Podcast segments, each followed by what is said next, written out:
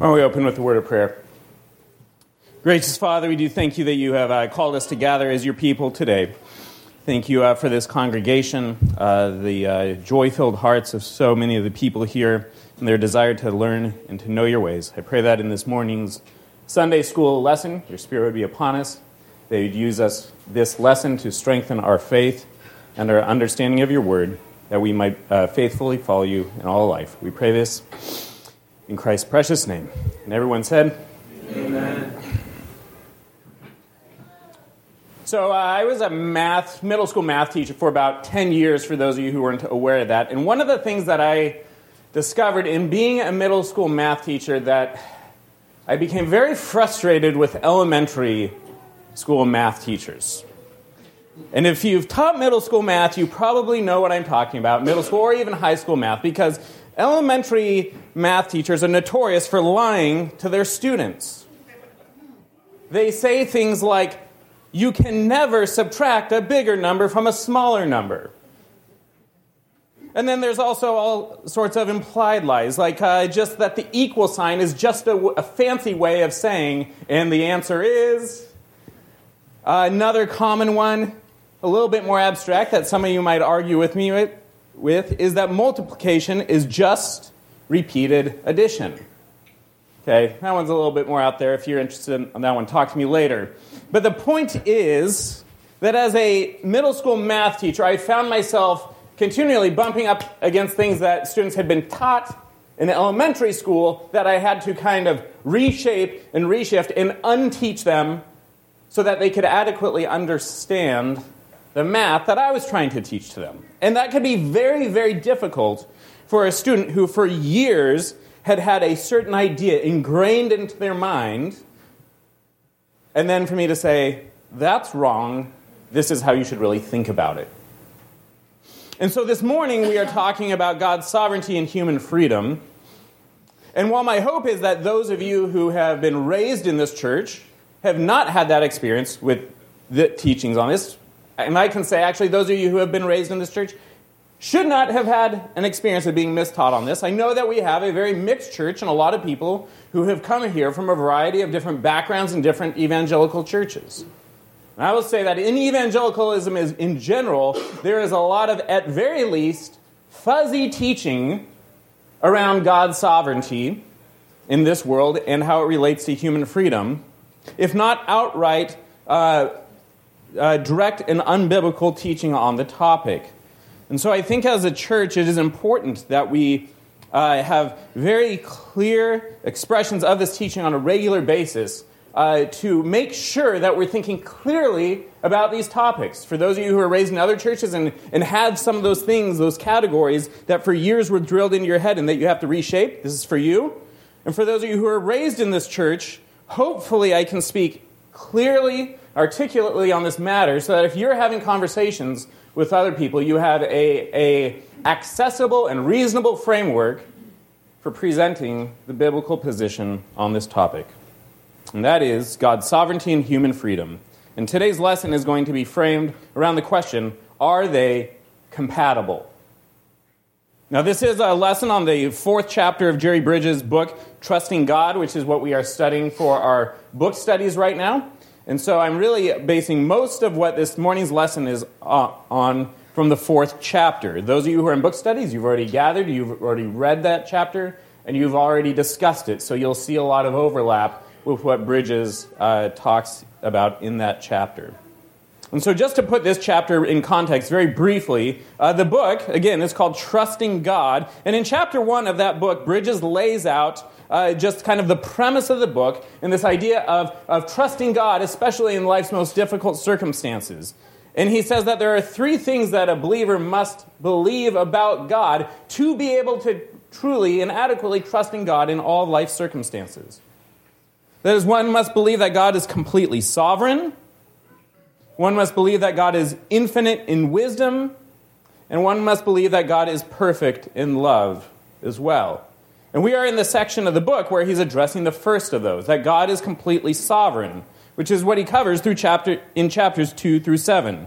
Uh, last week, Elder Anderson uh, taught on chapter 3, in which Bridges lays out kind of the big picture of God's sovereignty. And you'll see some overlap in that today, but with a greater level of focus on how, if God is utterly and completely sovereign over everything that ever happens, how does that leave any space for humans to make genuine, true decisions of their own? So that's what, what today's focus will be, again, specifically looking at the question are they compatible? And so uh, this will be broken down into uh, really three part, four parts today. We'll briefly look at God's sovereignty first, then we'll look at the idea of human freedom, and then we're going to talk about how they work together, and then conclude with some uh, implications and applications of this teaching.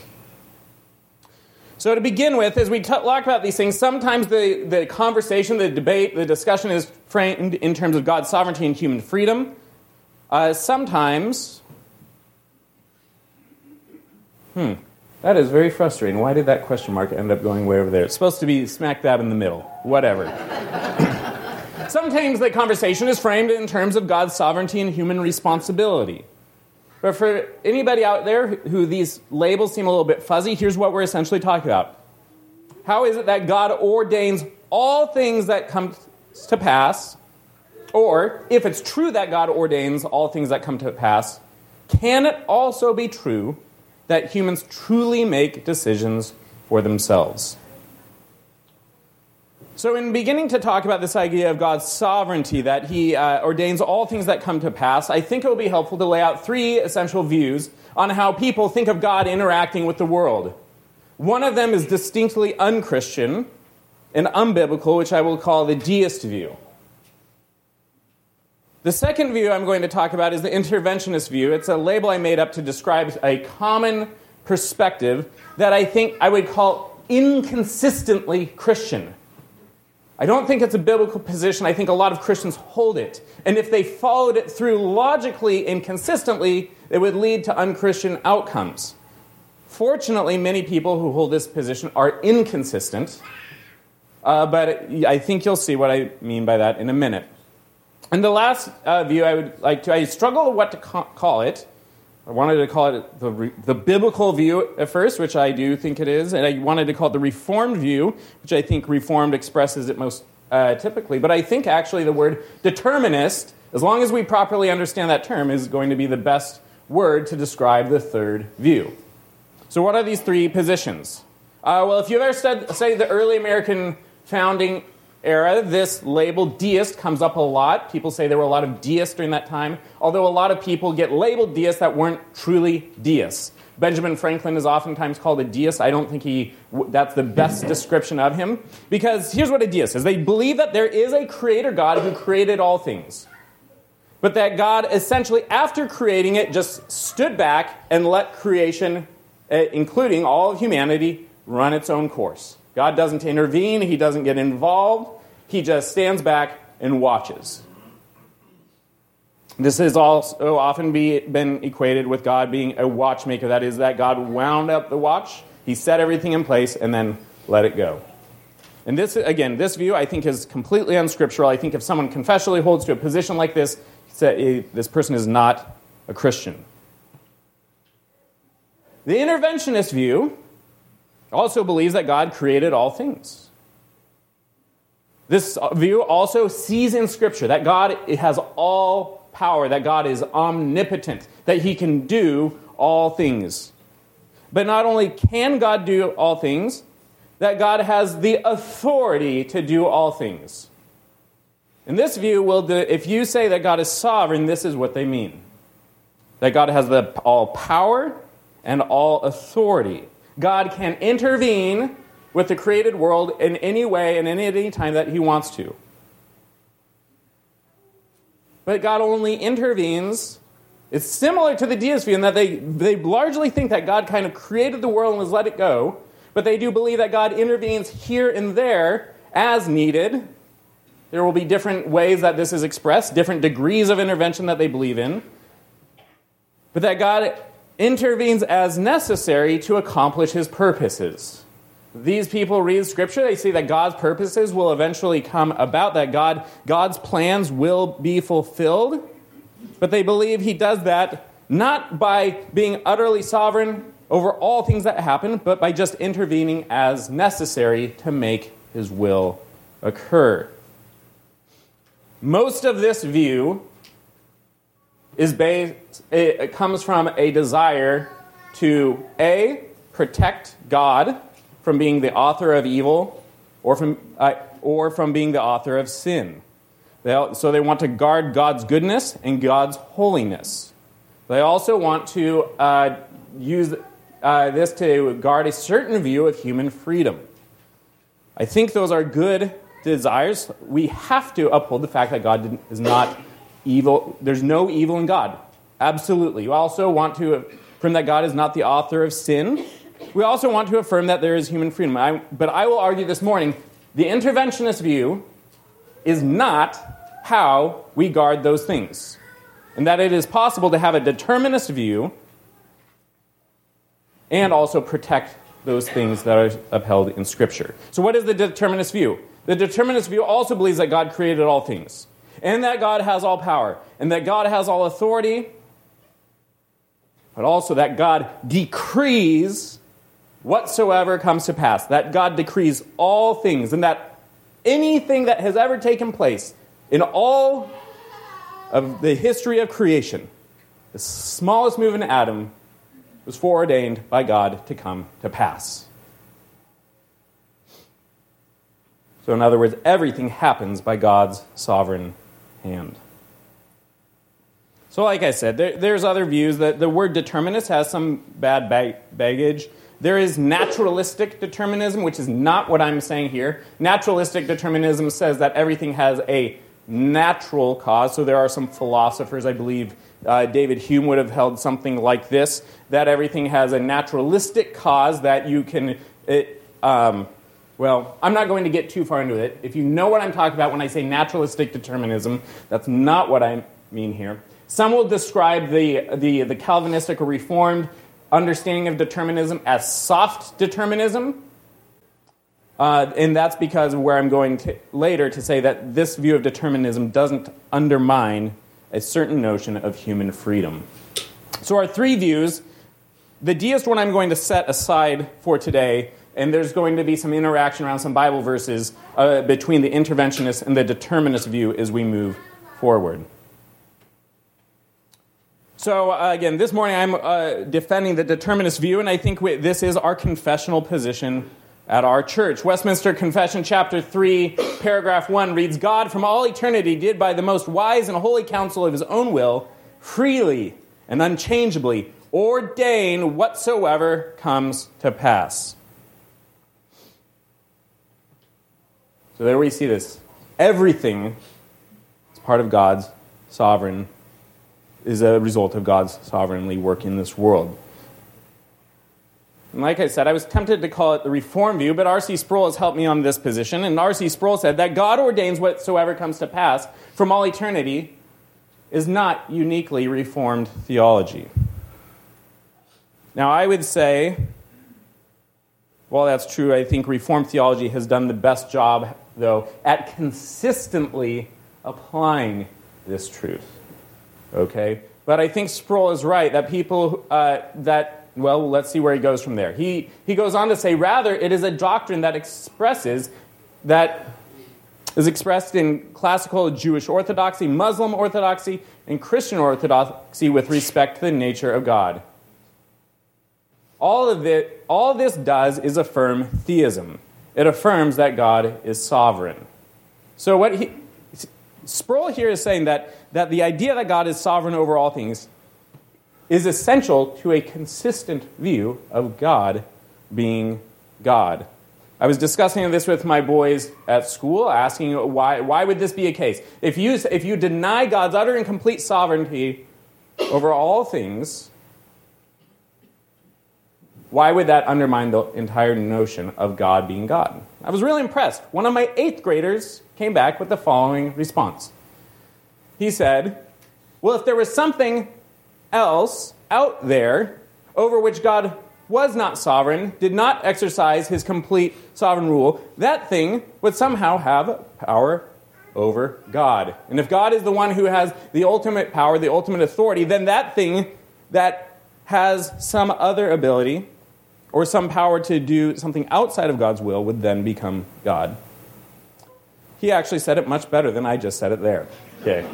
Uh, but the point is, what, what ends up devolving in, it, if you think that God is not utterly sovereign, you end up devolving into a system called monism or oneism.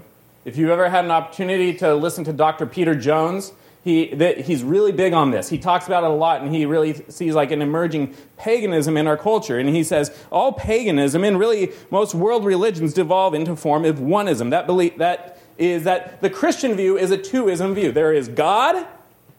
Those of you who are with me in youth group know this. I talk about this all the time. There is God, and there is everything else. That is our view of reality. There is God, and then there's everything else which He created and which He rules over.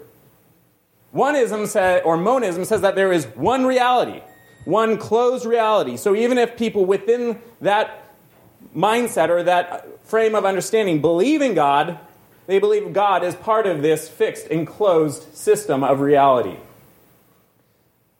I think Sproul, even though he doesn't talk about oneism or monism here, I think what he's saying that is if you reject God's sovereignty, that he rules over all things, you end up losing theism altogether. To finish his quote If in some sense God does not ordain everything that comes to pass, he is not really sovereign. If he is not sovereign, he cannot be God. If we self consciously reject the sovereignty of God, we are rejecting the very nature of God and are not entitled to the term theist. So, I guess the application there is if you have friends who aren't necessarily reformed or in confessionally reformed churches, I think that this is still like an important conversation to be having uh, with them uh, because it under, if you reject God's complete sovereignty, you're questioning whether you can even truly and consistently believe in God at all. So, most importantly, though, I've talked about the philosophers, I've talked about our confession, I've talked about Dr. Sproul. But most importantly, is this scriptural? So, we're going to look at a few verses on God's sovereignty, but Elder Anderson did this much more thoroughly last month, so I'm only going to spend a little bit of time here. But specifically, I'd like to look at this through the lens of the compatibilist versus the determinist okay? Because it is interesting that there are a lot of verses that you can see how the interventionist could read this according to their theological framework, and the determinist would read the verse very differently. So Proverbs 19:21, many are the plans in the mind of a man, but it is the purpose of the Lord that will stand. So the determinist, when he reads this, he says, The purpose of the Lord is all circumstances, everything. Many are the plans in the mind of man, but it is the purpose of the Lord that will stand. And what is that? That is, in all things, God's way will be the way that things go. And yet, the interventionist, interventionalists will read this that the, the plan, uh, that the purposes of the Lord, they think of that in kind of like the final outcome. So God's not necessarily in control of all the details, but the, the purposes of the Lord will eventually prevail. God will intervene enough, just enough, to make sure that his final outcome is what happens, but God's not too uh, involved in all of the particulars as long as it can lead to what he finally wants. Another verse on God's sovereignty, Psalm 33, verses uh, 10 and 11. The Lord brings the counsel of the nations to nothing, he frustrates the plans of the peoples. The counsel of the Lord stands forever, the plans of his heart to all generations. So, for the determinist, for the reformed, we read this as God sovereignly working in all things. The interventionist reads this as God intervening. They look, latch onto an idea of He frustrates the plans of a people. So there's just kind of the normal operation of things going on as they are, and God intervenes as necessary to frustrate their plans. And then when it says the counsel of the Lord stands forever, ultimately his final outcomes will occur, but he wasn't intervening in all of the details. Another common verse on God's sovereignty, Isaiah 14:27, "For the Lord of hosts has purposed, and who will annul it? His hand is stretched out, who will turn it back? The intervention, I mean, the reform, the determinist will read this as purpose of all the particulars, every single event in human history. But the interventionists, again, they'll read that word purposed as God's ultimate plans. Now, in comparing these two ways of. Yeah, go ahead. Just a quick question. Yeah. The, so the interventionist says the ultimate plans of God will be fulfilled. Mm-hmm. What do they? How, do- how do they break that up so it's not like every step along the way? It's is it the end revelation? Where, where is that? Yeah. No, this that's a good question, Adam. And I'd say, so I didn't go find the interventionalist is a label I'm using very loosely for I think a big category of fuzzy thinking in evangelicalism. People who they re, they want to affirm what the Bible says, and they say they see that God's ultimate purposes, ultimate plans will prevail, but they're not willing to go to a place of saying that God decrees all things. And so that's the, what you just said is the question to push back on the interventionalist perspective. Well, where does, where does that stop? And what, how do you break up ultimate purposes versus individual events? Is that kind of what you were asking? Did I understand? So I think it's a fuzzy position, and yes, that is the question that that person has to ask. But a lot of the time, they're not trying to logically think through. And thankfully, they oftentimes don't. They thankfully don't follow it logically through to where it will lead because I think that's where Sproul's quote becomes helpful. But I think, as much as, so I could imagine sitting down and going back and forth with an interventionist on these positions, and they would give their take, a, a reform would take their take on these verses, and you could imagine an entire evening of conversation going back and forth. I'm sure some of you have had these conversations, okay, where you go back and forth on some of these verses. But I think the interventionist be, runs up some verses which all of a sudden become very, very difficult for them to uh, do their gymnastics with. It, because there are verses which their hermeneutical tricks don't seem to really fit anymore. Ephesians 1 11. In him we have a, we obtained an inheritance, having been predestined according to the purpose of him who works all things according to the counsel of his will. My notes, so on each of my notes for these verses, I had like the Reformed Determinist view and then the Interventionist view. I just put a question mark next to the Interventionist uh, because I don't know what they say to, uh, on this one. Okay, um, I don't know how they get around the all things of Ephesians 1 11. Matthew 10 29. Are not two sparrows sold for a copper coin, and not one of them falls to the ground apart from your Father's will?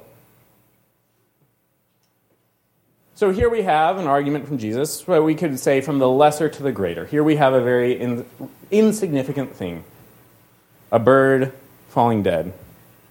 I was reading this verse, I think one of my children, they were like, Do birds actually just dive like midair in flight and like fall to the ground? Because I've never seen that. Um, I'm not sure really how birds die. I'm guessing most of the time it's not just mid flight. uh, but um, it is kind of, I don't know that that's what Jesus is saying when he says fall to the ground. I don't, does anybody know, do birds ever like just die of heart attacks mid flight and like fall out of the sky? Okay, that's not the point, okay? The point here is we have a very, ins- like, something that's easy to just take for granted a bird, a small bird, a bird that in the temple system would have been uh, sold, or that uh, a bird who at that time in history would have been just sold for a copper coin. An insignificant event, and not one of them falls to the ground apart from your Father's will. So if something so insignificant, so trivial, doesn't occur apart from God's will, how much more the greater things of life? Again, I'm not really sure how the interventionists would get around that. In Proverbs 21 1, we have the opposite. Instead of an argument from the lesser to the greater, we have an argument from the greater to the lesser. The king's heart is in the hand of the Lord, like the rivers of water. He turns it wherever he wishes. So it's especially significant in the time where a king oftentimes had absolute authority. If there was anybody who could claim anything close to autonomy close to a, a kind of will that could not be impeded by an, another human being or any other force. It would be a king. And yet, here we see an unqualified statement that God turns the hearts of the king wherever he wishes. Now, I guess an interventionist would probably want to say, well, God's not always doing that, he's just doing it as he needs to to make his ultimate plans accomplished. But I think we have some, uh, and this is just a glimpse into the biblical picture of God being a complete and utterly sovereign God who rules and reigns over all things and decrees all things that come to pass. So, here's the question, ultimate question for the interventionist, and it, and it relates, I think, to what Adam was asking there. Where does it stop? Okay, so, so if you're saying that God intervenes sometimes, but not all times, where does God's intervention stop? If God intervenes here and there, how much does he have to actually intervene to uh, well, accomplish his purposes? It seems like it would get quite quite thorough. And if you get to the point where he's intervening, well, he's only intervening 10% of the time, 20% of the time, or 90% of the time, where, where does God's intervention stop? And at the end of the day, what does this actually accomplish what you're trying to accomplish? Does that, if you're trying to get off God off the hook for evil or for sin, does, the, does your view actually do that? If you are trying to um, protect God's holiness? Does this actually do this? If you're trying to protect human freedom, does the interventionist view actually accomplish these things? I would say no. I don't think that that view actually does what it sets out to accomplish. I think there's a better way. It's the biblical way, the scriptural way, and that is looking at the totality of what Scripture says and trying to uphold and affirm even when it goes beyond our human ability to comprehend it.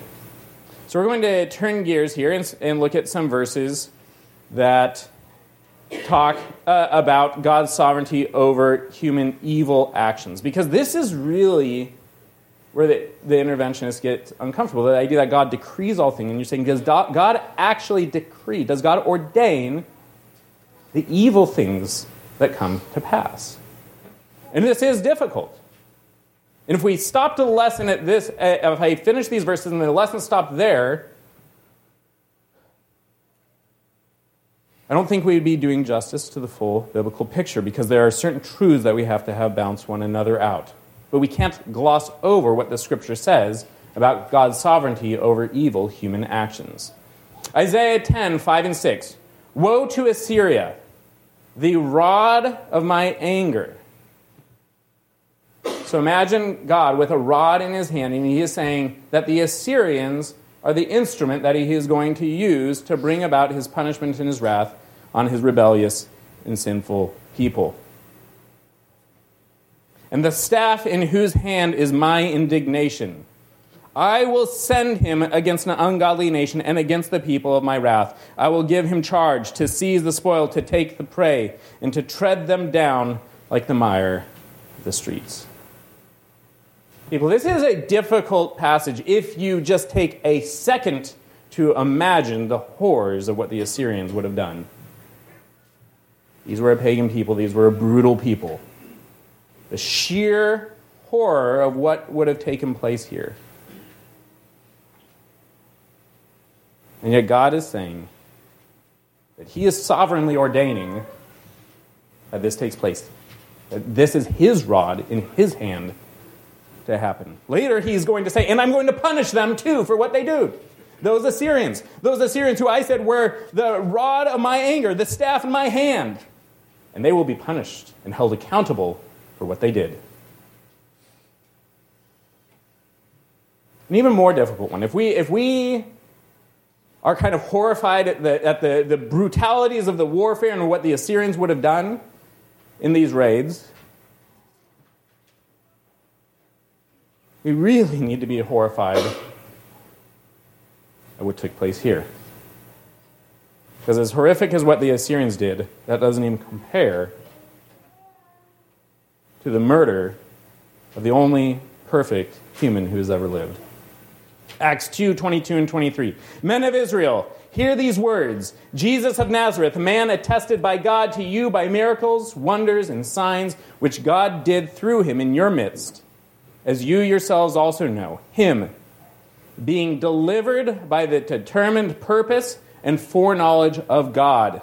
Listen to the absolute and unqualified terms there of God sovereignly working in this situation, being delivered by the determined purpose and foreknowledge of God, you have taken by lawless hands. God did it, and yet the people who God sovereignly worked this through are still responsible. You have crucified and put to death. At school again with my boys, I was I, going into a topic of discussing this. I asked them, "What is the worst sin that has ever been committed?" It took quite a while for them to get there. I said, the murder of Jesus. And they were like, oh. At the end. How did we miss that? Okay. God was sovereign over that.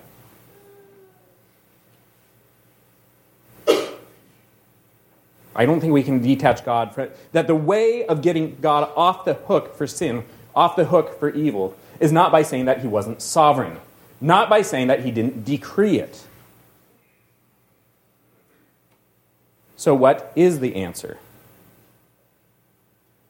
How do we resolve this? Well, before we talk about the result, we have to talk about whether or not the Bible really does affirm that humans are free. I've already talked about it a little bit in these passages where we see God both sovereignly working and humans being held responsible. But I think uh, the Bible uh, and our confession also attests to humans truly having freedom as long as we properly understand what we mean by freedom. So, our confession, I quoted this earlier, but it goes on to say, well, I'll just read the whole thing. God from all eternity did by the, the, most wise and holy counsel of his own will freely and unchangeably ordain whatsoever comes to pass, yet so as thereby neither is God the author of sin, nor is violence offered to the will of the creatures, nor is the liberty or contingency of second causes taken away, but rather established. It is that line, nor is violence offered to the will of the creatures, where I'm going to spend a little bit of time here. But uh, the confession actually has an entire chapter on free will. For those of you who didn't know that, chapter 9 of the confession is that. So if people says, oh, you're a Calvinist, you don't believe in free will. So, well, my confessional statement actually has an entire chapter on this topic. But it is free, a definition and an understanding of free will that's not necessarily what other evangelicals might believe when they say free will. But here's how that chapter opens God has endued the will of man with that natural liberty that is neither forced nor by any absolute necessity of nature determined to good or evil. In some, just there is a sense in which humans truly do make decisions. And if your mind is saying, wait, wait, how does that work with everything that you've already talked about God decreeing all things? Well, just hang tight. Let's see what Scripture says. Does Scripture actually teach that humans make decisions? Well, Jesus in Matthew 17 12 says, But I say to you that Elijah has come already, and they did not know him, but did to him whatever they wished. This is just one small example where uh, we see the scripture talking about people actually making decisions, people uh, choosing uh, between two things and actually being responsible for their actions. Um, now, humans are bound by sinful nature. Okay, so that's going to come into it later on. But the, just the idea of actually making true decisions is something that's implied throughout the entire Bible. So let's go back even in, as early as Genesis 3 6. So when the woman saw that the tree was good for food, that it was pleasant to the eyes, and a tree desirable to make one wise, she took of its fruit and ate. She also gave to her husband with her, and he ate. My point in, quote, in quoting something early in the Bible is that the Bible throughout speaks as though humans make real, authentic decisions. We should not read this verse as though when Eve chose to eat, that, way, that it was God making her do it. You say, wait, but didn't you spend the whole first half of the lesson saying that God is sovereign and decrees all things to happen? Yes, but I, I said, let's just pause for a second and look how the Bible talks. Because the Bible also talks about people making free decisions. If there's a little bit of tension there, that's okay. Just live with it for a little bit. I'll just be honest. I'm not going to give you a whole lot of resolution uh, other than at the end, other than saying, if the Bible says it, we must believe it, okay? So let's just see it. What does, how does the Bible speak about humans?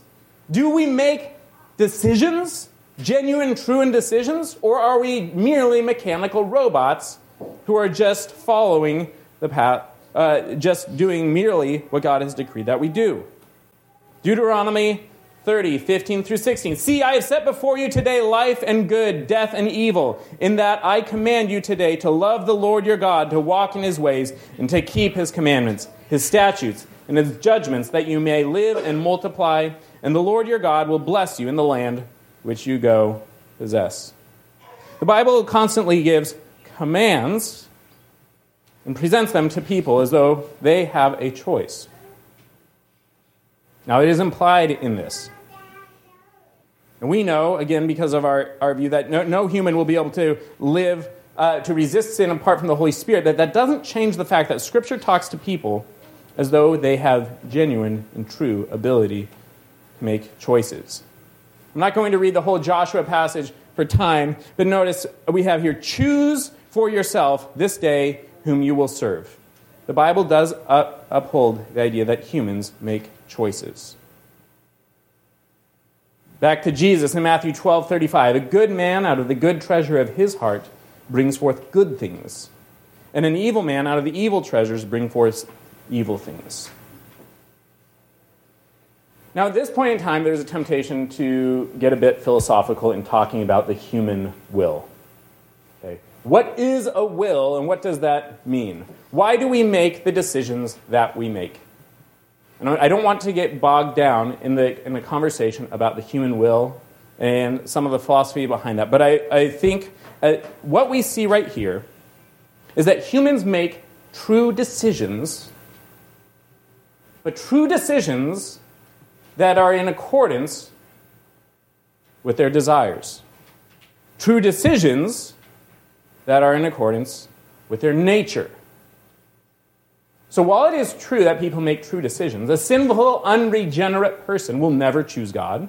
A sinful, unregenerate person will never be able to turn away from sin, no matter what direction they turn. Even if they turn from this sin, say they turn away from a destructive alcoholism that is destroying their family and destroying their life, they might be able to stop doing that sin, but only to turn to another sin.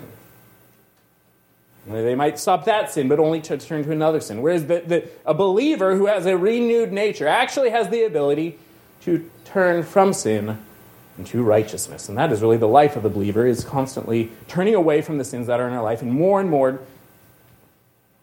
turning to righteousness and letting the righteousness of Christ consume our life. So, yes, humans make true decisions that are in accordance with their natures.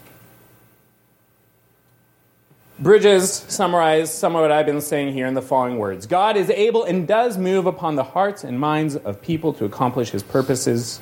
And I will say, if I didn't know better, sometimes I would question whether or not Bridges holds to a more interventionist view because some of the language, language he uses sounds like that at times. But I think if you read him closely and consistently, you see that he holds a consistent reform determinist view. God is able and does move upon the hearts and minds of people to accomplish his purposes, yet it also seems equally clear from Scripture that God does this without violating or coercing their wills, but rather that he works in his mysterious way through their wills to accomplish his purposes. Going to skip ahead. So there are some passages in Scripture where we looked at, well, rewind we spent some time looking at God's sovereignty over all things, even over sinful human actions. We spent time looking at people making true choices. And there are also passages in Scripture where we see both happening side by side clear affirmations of God's complete sovereignty in a situation side by side with humans making true and sincere decisions. So, the question of the day are they compatible? God's sovereignty, human freedom. The answer is they have to be. And why do they have to be? Because Scripture upholds them both. Scripture shows that God is supremely sovereign and decrees all things which come to pass. Scripture also says that humans make true decisions and that they are responsible for those decisions. Uh, philosophers call this position compatibilism.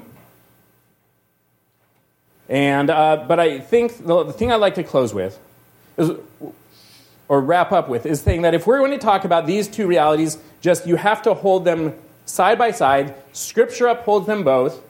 But how do they work side by side? You don't have to know. You just have to believe what Scripture says. Does that create some un- intellectual discomfort? For me, it does at times. I get thinking about it. God is in control, but we're responsible. We make real decisions, but God is decreeing it. Sounds confusing. Are we anti intellectual? I would say not. I'd say that it means that there are, we have to realize that there are some aspects of reality which are beyond human comprehension.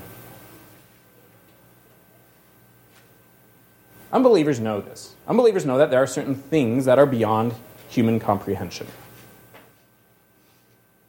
And we have to recognize that too, especially if we believe that there is a a God who is holy and righteous and far beyond us. So the conversation around sovereignty and hum- human freedom really needs to be hedged in by some important qualifications of other things that Scripture affirms. And that God is infinite and beyond us in his ways and in his being. Part of the difficulty here is we think of God like a human. Okay? So if I came up to Zane right now, grabbed his arm, and smacked Darius across the face, with his arm. And I said, Zane, why did you do that? He said, Well, you made me do it. Okay? I don't think that Zane in that situation would be responsible for having just smacked Darius in the face. Now, Zane's probably more buff than I am, so maybe an argument could be made that he could have resisted it and that, and that he holds a certain level of culpability in not trying harder to prevent me from doing that. Okay? But we see that when I cause as a human, cause Zane to do something, I become responsible for that. And I think that's the kind of thinking we're oftentimes imposing on God. When we say that God decrees all things, we're thinking of him as a human, not as the God and creator of all things. But when we remember that God is in a completely other different category, and we talk about him decreeing all things, that's very different than saying a human makes another human do something. Okay, so that's one of the things we have to hedge this in with, is that remembering that God is infinitely beyond us in his ways and his being. We also have to remember and affirm without qualification that God is not the author of sin. God, there is no evil in God. God himself does not sin, God himself cannot sin. So there is a true sense in which God can decree sinful actions without being responsible for that or sinning himself. And again, this is just being consistent with how the Scripture speaks and affirming the things that Scripture upholds.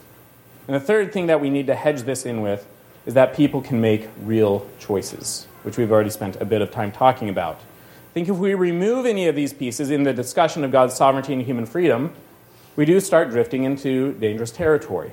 So it is very careful if you're talking with another believer or even an unbeliever. I mean, I've had these conversations with unbeliever who ask questions, and I don't try to protect God. I try to uh, just faithfully say what I believe that the scriptures teach. Now that it becomes hard for someone who doesn't believe in the authority of scripture to grasp this. They say it sounds like nonsense. But it's an opportunity for you to testify to a high view of scripture and to demonstrate to another person that the scripture is your ultimate authority. And for you to say, well, I, I see scripture teaches this, I see scripture teaches that, and I see scripture teaches this. Right now, I can't perfectly reconcile and explain every one of those to you, but I know that I believe in a holy, righteous, good, and faithful God, and that all these things are true. Um, just, we're over time. Just a couple points of application, though. Um, I think, again, what, one of what I just said there is it's an opportunity to testify to our belief in Scripture, in the authority of Scripture, in the inerrancy of Scripture. Um, I think it's also really important when we're talking to people who suffer, who've experienced hardship in life, who've experienced and come face to face with true evil, that we're faithful to the whole of what Scripture says. That we can both say to that person that God hates that evil action that was done against you. And that it is wicked, and that whoever the perpetrator is will one day face judgment unless he finds redemption in Christ. But also affirm that God is in control of all things, and God is able to work all things to the counsel of his will and for your good.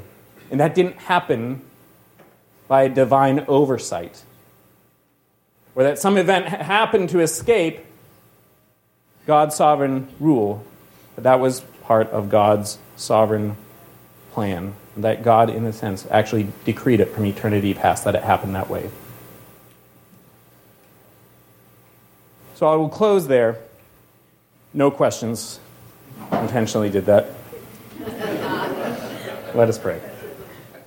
Merciful God, we know that you are a holy, righteous, and good. Father, we know actually that only you are perfectly holy and perfectly good. And I pray that if nothing else, as we consider the truths of what your word holds, that you will have been lifted up high in our hearts and our minds this morning. Remember that you are absolutely in control and that your ways are beyond our ways. Not forgetting that there will be a day where every evil act that has ever taken place will be taken into account and judged, either being atoned for in the blood of your Son or being having the eternal consequence of hell uh, as the just punishment for that sin. Father, we thank you that we can rest in the authority and truth of your scripture. And I pray that that's exactly what we would do today, and that our hearts and minds would be prepared to worship you with your people this morning as well. We pray this all in the precious name of our Savior, Jesus Christ. And everyone said, Amen. Amen.